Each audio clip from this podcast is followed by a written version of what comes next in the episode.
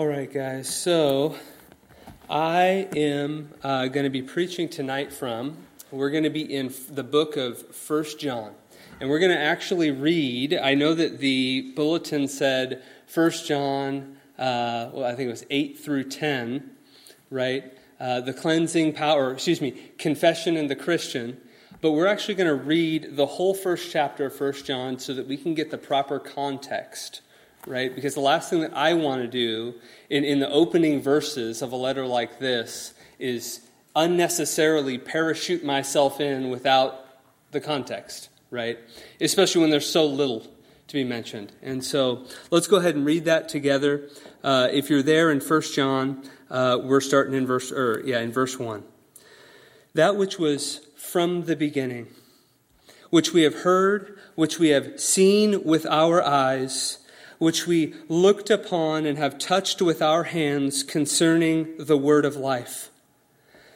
The life was made manifest, and we have seen it and testify to it, and proclaim to you the eternal life which was with the Father and was manifest to us. That which we have seen and heard, we proclaim also to you so that you too may have fellowship with us.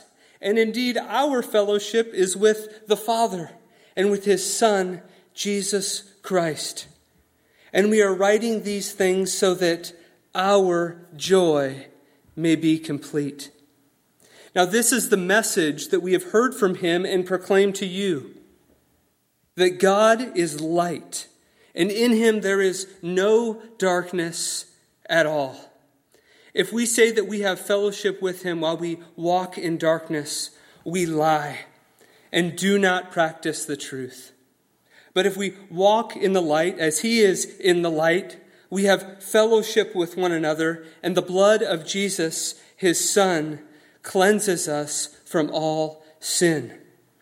If we say that we have no sin, we deceive ourselves, and the truth is not in us. But if we confess our sin, he is faithful and just to forgive our sins and to cleanse us from all unrighteousness. If we say that we have not sinned, we make him a liar, and his word is not in us. My little children, I'm writing these things to you so that you may not sin. So, as we open the Word today together, I want to give us just a little bit of context. Um, the, the, book for, the book of First John was obviously written by the apostle whose name it bears, the Apostle John. And um, it was written, one thing that you will notice about this book, uh, which distinguishes it from basically all other New Testament epistles except for the epistle to the Hebrews is that it doesn't have a formal introduction. So we look at this here and we, and we, we see that it doesn't have, uh, for example, I'll, I'll, borrow from 3 John, from the, the, the elder to the beloved lady or, or, or to Gaius, my beloved Gaius. There's no that here. We don't have that here. We just simply have John the Apostle going right into it.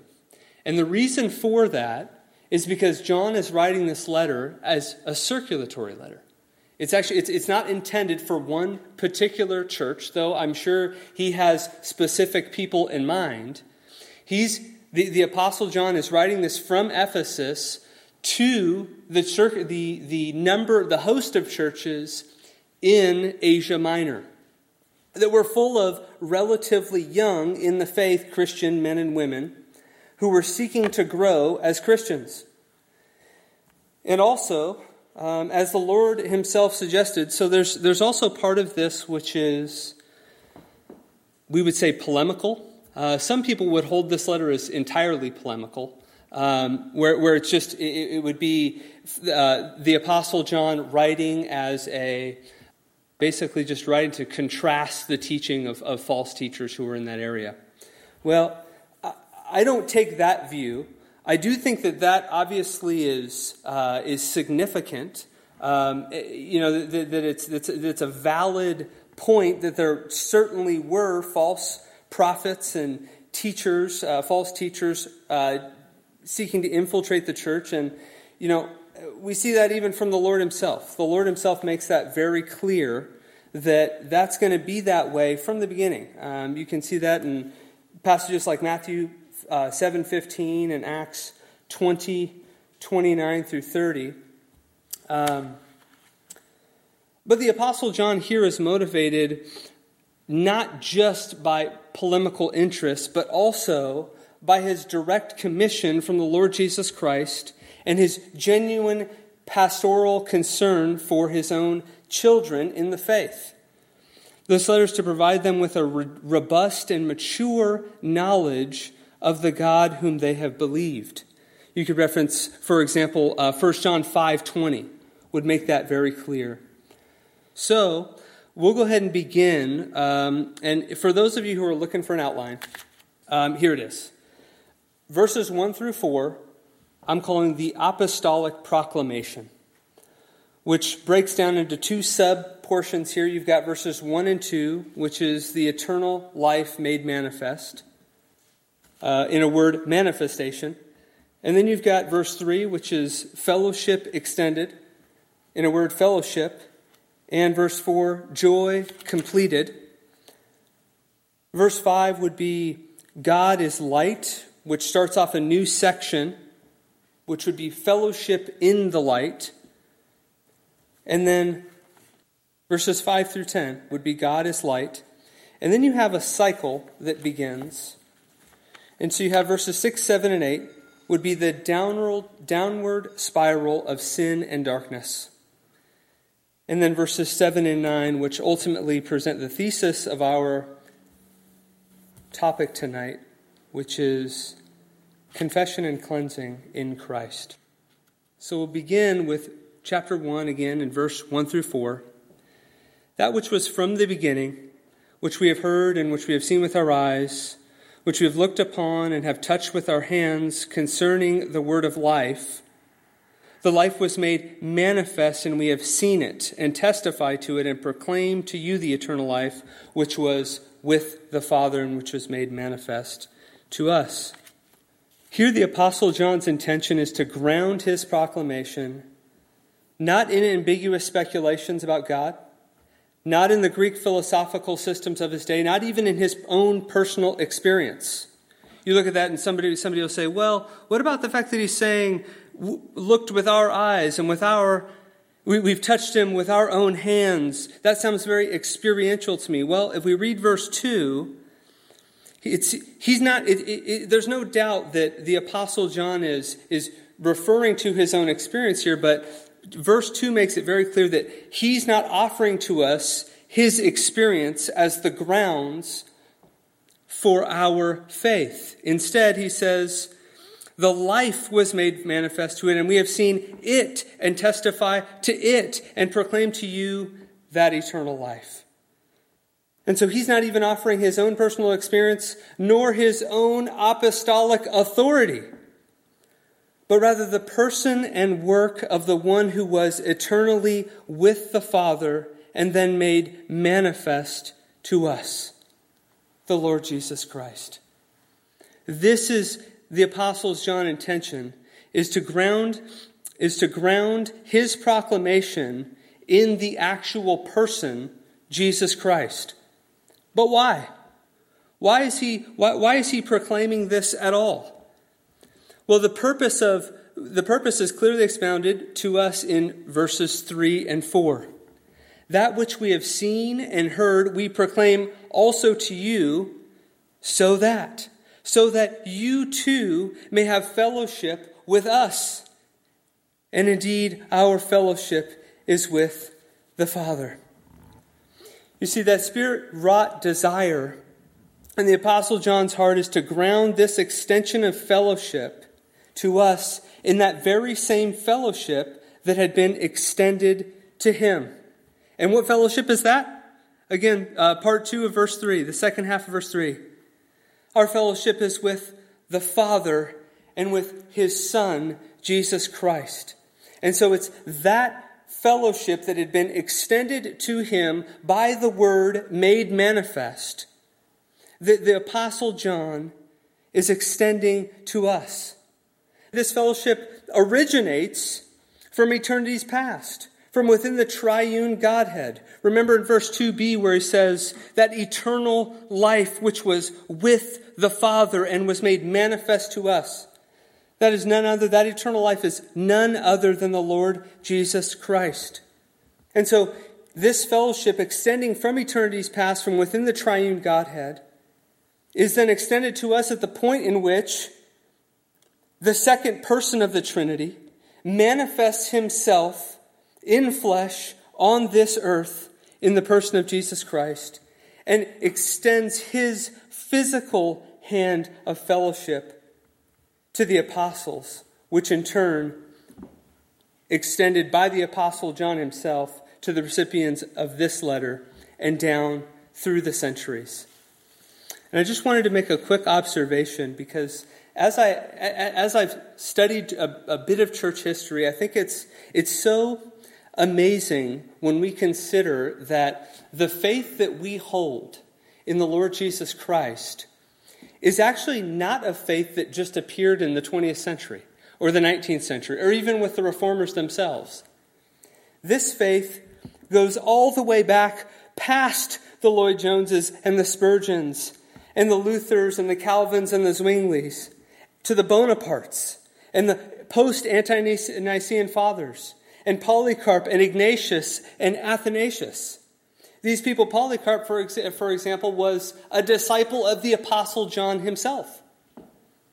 And so we see that this fellowship that is now being extended to us as we read this passage is one that has been handed to us from eternity's past all the way throughout history to this very point, to Bethany Bible Church and our own two faithful pastors, Lance and Chris, to the people of this very move, in this very room in this very moment. But why does he do that? Why does he do that? Well, in verse 4 it says, He's writing these things. Well, we'll, we'll, read, we'll start again in verse 3 that which we have seen and heard, and we, we proclaim also to you, so that you too may have fellowship with us. And indeed, our fellowship is with the Father and His Son, Jesus Christ. And we are writing these things so that our joy may be complete. Now, I just want to make, I want to make another quick observation here. If you would, just turn with me in your Bibles to John chapter 15 in verse 11. Here, Jesus is the one who's talking. And Jesus says, our Lord says, These things I have spoken to you, that my joy may be in you, and your joy may be full. This, your joy, Imagine, imagine, if you will, for a second, the Apostle John himself, who is now instructing us in this letter, is sitting with the rest of the disciples around Jesus. And this is actually, John 15 takes place the night before, the, the night before Jesus would ultimately go and bear our sins on the cross. And hear this Jesus says this Your joy now becomes as the Apostle John is teaching, our joy as he recounts the promises of the Savior. Because there's no greater joy, brothers and sisters, than unveiled fellowship with the one who has created us to enjoy him forever. Those of you who have had the opportunity to uh, fellowship with me and our um, flocks group, who are fellowship with one another in our flocks group know that I have a great love for the Westminster Confession. The Westminster Catechism, question 1 says this What is the chief and highest end of man? Answer Man's chief and highest end is to glorify God and fully to enjoy Him forever. Brothers and sisters, God has created us for unspeakable joy in Him. And it is precisely this ultimate complete joy of ours that is motivated, that serves as the ultimate motivation of John here in delivering this message. what is that message? Verse 5 says, This is the message that we have heard from him. So going back to verse 1, so we, so we, so we have Jesus Christ taking on flesh, dwelling amongst his disciples, giving them a message that 20 to 30 years later, here's the Apostle John giving to us. And that message is that God is light. This is the message you, we, have, we have heard from him and proclaimed to you that God is light, and in him there is no darkness at all. Now, I know that I have not done, I mean, this has just probably been the, the most terrible sermon that you have ever heard as far as being very disorganized. I'm hoping that you guys can follow this, okay? I, I, I sincerely do. But I'm going to quote Martin Luther here, okay? And here's what Martin Luther says. I have, and he's talking about First John. He says, I have never read a book written in simpler words than this one, and yet the words are inexpressible. And the reason why he says that is because the truths that are in this, which I'm very poorly conveying, are so clearly stated like, how could I be messing them up so badly, right? but, but they're so clearly stated and yet so profound that, in the words of, of, of, of perhaps the most boisterous father of all church history, Martin Luther himself, he says, The truths found here are inexpressible. God is light and in him there is no darkness at all. Brothers and sisters, there is perhaps no greater understatement in all of human literature. For the Spirit of God to allow, nay, oversee the Apostle John in penning such a statement is a condescension of the highest order. It really is.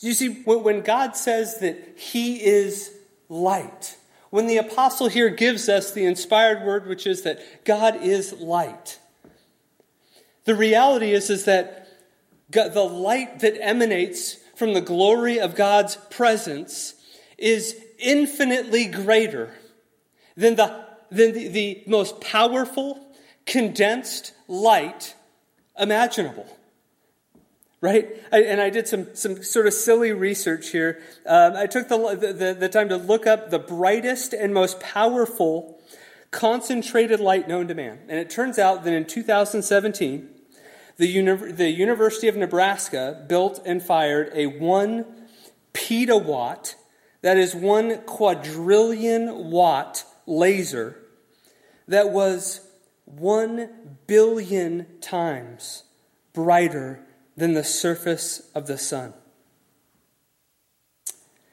And yet, even the sun from 93 million miles away will burn your skin on a sunny California, Southern California day at the beach.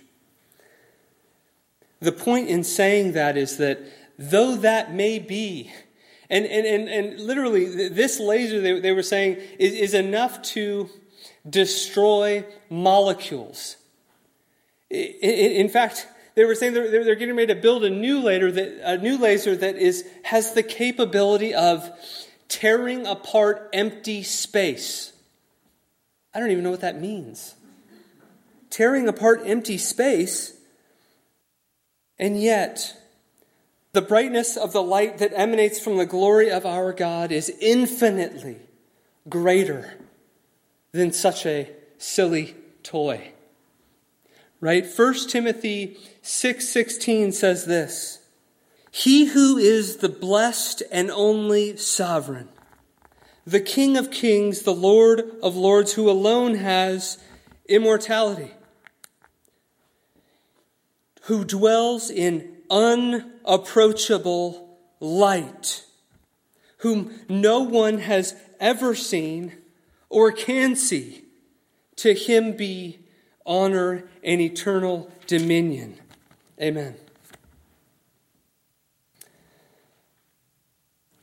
I make, I'm trying to make a big fat deal of this because the profundity of that statement that God is light and that even the most powerful human conceptions of light are enough to obliterate things at the things at the molecular level, right? And yet God is so infinitely greater than that. And yet, why then are we not consumed? Why are we not consumed by this infinitely great and powerful light of God? And I submit to you that that is because that, that powerful light is mitigated by none other than another one of God's perfect attributes that is, his loving kindness. Many of you would be familiar with his with, with the passage in Lamentations 322. My wife bought a, a picture at Ross actually that has this on it, it's, and it's beautiful. It says that because of the Lord's great love, his loving kindness, we are not consumed, for his compassions never fail.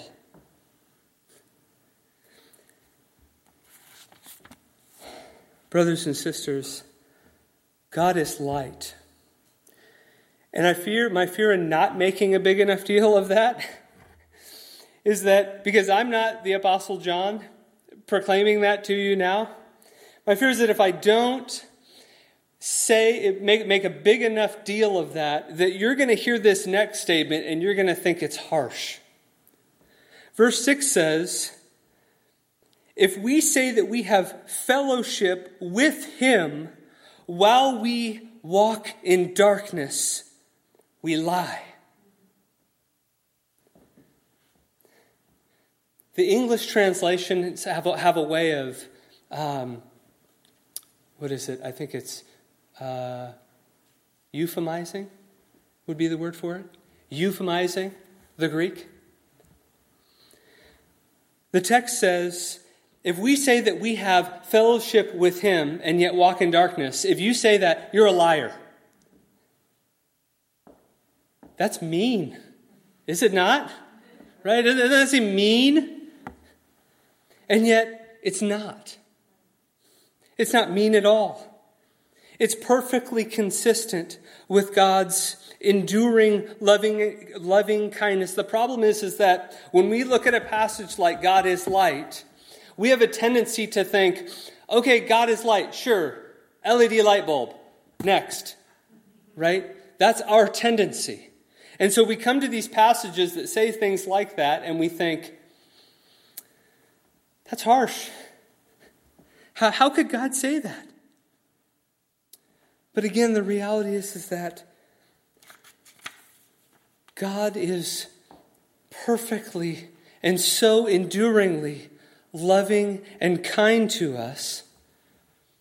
And that even in the context of what we've been reading here today, we see that God has, from eternity's past, ever since the, and even ever since the creation of man, been enduring, been enduring the sins of mankind, been enduring even our own sinfulness our own personal sinfulness. And yet, we're able to freely walk about. He, he, he doesn't cease providing for those daily needs that He gives us. He doesn't cease to allow our eyes to behold beautiful things and our ears to hear beautiful music. He doesn't withhold that from us. He's kind. But part of His kindness is to call out darkness because it has no fellowship with him. Verse 7 says, But if we walk in the light as he is in the light, we have fellowship with one another. And the blood of Jesus cleanses us from all sin. In verse 8, if we say, but if we say that we have no sin, we deceive ourselves, and the truth is not in us. One commentator pointed out that in verses 6, 8, and, and 10, what we see is actually a progression, right? We see, a pro- we see the progression of darkness and sin's deceitfulness. If we say that we have fellowship, we lie. With him while we walk in darkness, we lie. If we say that we have no sin, we deceive ourselves. And in verse 10 it says, If we say that we have not sinned, we make him a liar. The liar is quickly self deceived and then quickly moves on to perpetuating that falsehood. And yet, verse 9 says that if we confess our sins, he is faithful and just to forgive us of our sins and to cleanse us from all unrighteousness. Now, brothers and sisters, I, I, the last thing that I want to do, this is a glorious truth. I mean, it's, it's, it's so glorious, it's so beautiful. The last thing that I would want to do is, is, is not paint it as such. And so, what I want to do is, I want, I want to try to clarify a, just a couple terms here. The word confess. Now, in our classes in seminary, they say you don't ever, nine out of, nine, nine out of ten times, quoting the original languages, what's going to happen is you're going to actually confuse the issue, not clarify the issue. Here's the one out of ten times, I think. Because when we see that word confess, I think that the tendency is for us to think of a dark wooden box with a priest, maybe, or just a, a dark room, a dark time, right, where it's just darkness. And yet, this is actually how we are to, this is contextually, this is actually how God is saying, what, what the Apostle John is saying, this is how we walk in the light as he is in the light. We confess our sin. The Greek word is homologomen. Now, the only reason why I say that is because I think that if I break this up a little bit, you'll be able to understand. Homo, same. Logo, the logo on your shirt, is a word. Word about a company, right? You add that men suffix and it becomes to say. So what the scriptures say here, the way of confession is saying the same thing. So for us to confess our sins is ultimately to, to really to just say the same thing that God says about our sins, which is what? That they're darkness and that they're wicked. And then in all of these tenses, right? So, so for example, in, in verse 8, he says, if we say we have no sin, Contrast that to verse 10. If we say that we have not sinned, right? There are different tenses there. One's a present tense, one's a perfect tense. And the only difference is this. If we try to say that we have arrived and that sin simply doesn't affect us now, what does it say? We're self deceived. We're self deceived. And, and I want, and brothers and sisters, I, I just want to be frank about this. Sin is so, we, we've got to have a right view of sin. We live, in, we live in the midst of a culture that when you talk about the just penalty of God befalling the sinner, the cry immediately goes to how could he condemn, how could God, a loving God, condemn people to hell, conscious punishment for eternity? My friends, the reason for that, there, there's one reason for that. It's because we don't have God's view of sin. We don't have the apostles' view of sin, which is God's view of sin. We think of sin as this oops, I sort of did it, I, I, I made a mistake. You see, a, a certain worship lyrics talking about oh, you know, sin is, as just a kind of a trivial issue. Brothers and sisters, here's the reality. Apart from the blood of Jesus Christ poured out on my behalf, I deserve hell for eternity. For eternity. And it's not just me. The scriptures say that you're in that boat with me. We've got to have a right view of sin. It's that ugly. It is that egregious of an offense to a holy God who dwells in unapproachable light. And yet, he says, if we will, if we will confess our sins, if we will say the same thing that God says about our sin, is what does it say? Two words. He is faithful and just to forgive us of our sins and to cleanse us of all unrighteousness. How can God be faithful? How is God faithful to cleanse us from all sin? How is God faithful to fulfill? What, what does it mean that God is faithful to, con, to, to cleanse us, to forgive our sins? Well, let me tell you. From the beginning, Genesis 3 says this. This is the Lord talking to the snake, the serpent of old. I will put enmity between you and the woman, and between your offspring and her offspring. And he will bruise your head, and you will bruise his heel. That's what we call, theologians will call, the proto evangelium. It is the pre gospel, it is the earliest promise of God's triumph over human sin. There will come one who will crush the head of that wicked serpent. God is faithful. How can I illustrate that better than to say, what's the date? October 9th, 2019? Nine days, 10 months, 2019 years. Since what? Since what? God is faithful. He fulfilled that promise. He sent his son. That's a historical fact. Doesn't matter if you're in India or China or Europe or Africa, South America, or sitting right here at Bethany Church. You look at your phone, it says the same date that it says in all those places. The gig is up.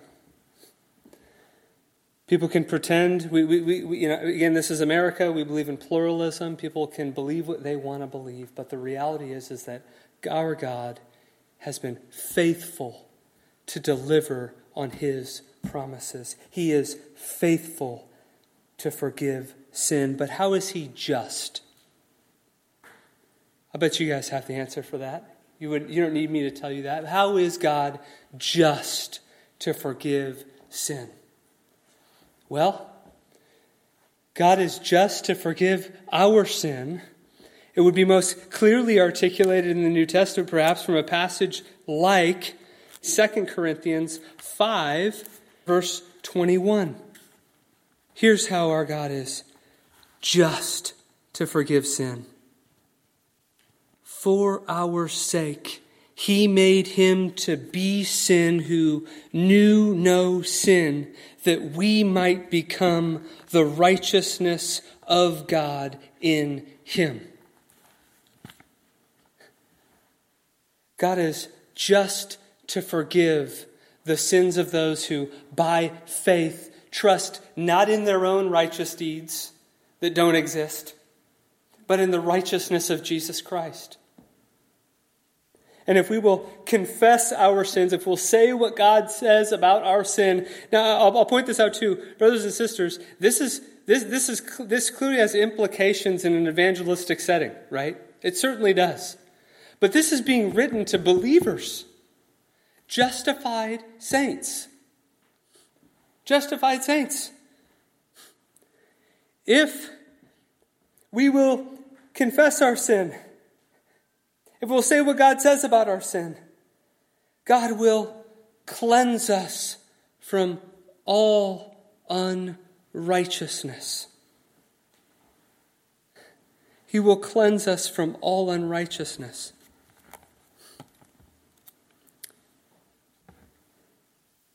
But if we say that we have not sinned, that's the perfect tense. And this is all, this is all, this is all it means right here. A perfect tense is just this a past action that has present implications. Talking about the present implications. If I say, hey, you want to have lunch? And you say, no, I have, or uh, I have already eaten. I have already eaten. The next question in the English mind is when? Okay, well, when did you eat? Right? It's a perf, but, but, but that's because that's because we're not under, we don't have that category of a perfect tense locked down. And yet we do have it in our language, but we don't, the concept doesn't really relate as it did in the Greek. No, I've already eaten, and therefore I'm not hungry. That's the current, the present implication of that past reality, right? If we say that we have not sinned, that's a perfect tense. Well, we make God a liar, and his word is not in us. He's talking to Christians. Brothers and sisters, we ought to deal frankly with God about our sin. Brothers and sisters, our God is faithful to cleanse us from all righteousness. He already knows. He already knows. He knows the intentions of my heart. He knows the intentions of your heart. If we will just deal frankly with, with God about our sin, He's faithful and just to cleanse us from all, to forgive us of all sin and cleanse us of unrighteousness.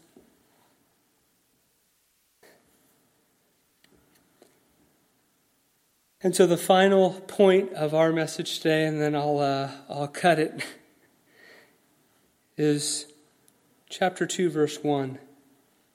My little children, I'm writing these things to you so that you may not sin. This is the apostles' goal in writing this to us. He dwells in unapproachable light. We sin.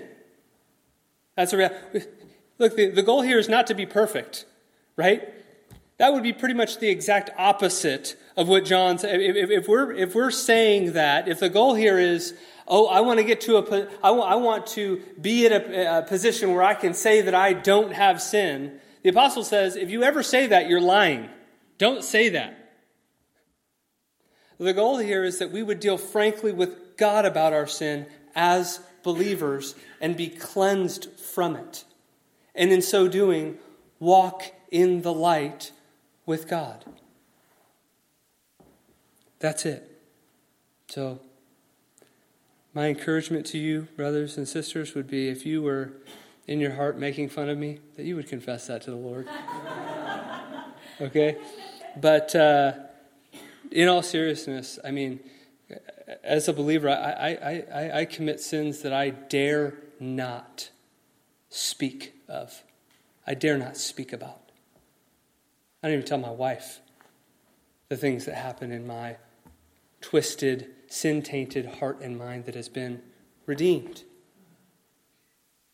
And yet, there's this battle, this tension going on back and forth.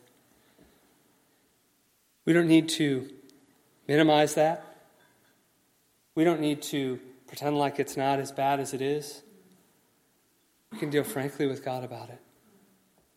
He commands us to. That's, that's the point in this passage, is that we would just deal frankly with God about it and be cleansed and rejoice even in that.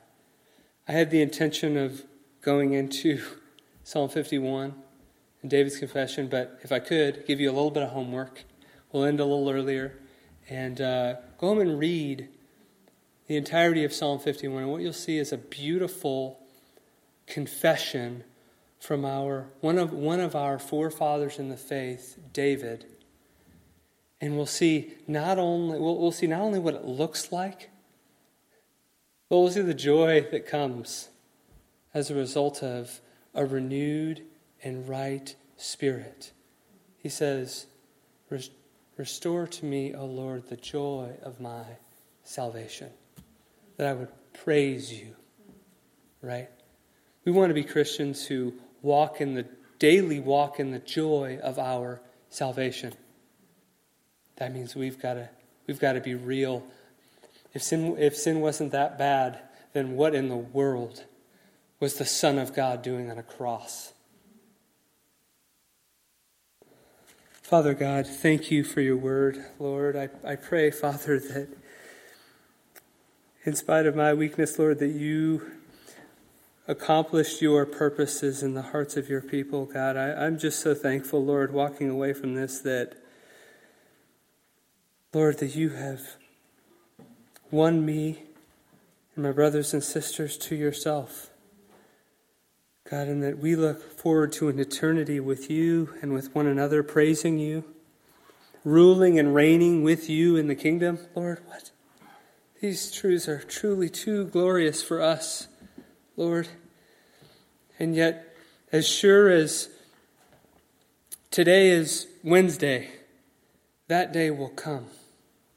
Even more sure, that day will come, Lord, when we will be with you in light freed from this body of death in a renewed, uncorruptible body in fellowship with you. And so, Father, help us to walk um, in the light. That is, calling to mind, clinging to what you've done on our behalf. That is, confessing our sin and our failure when they happen for exactly what they are, Lord. Help us to do these things for our good and for your glory. In Jesus' name, amen.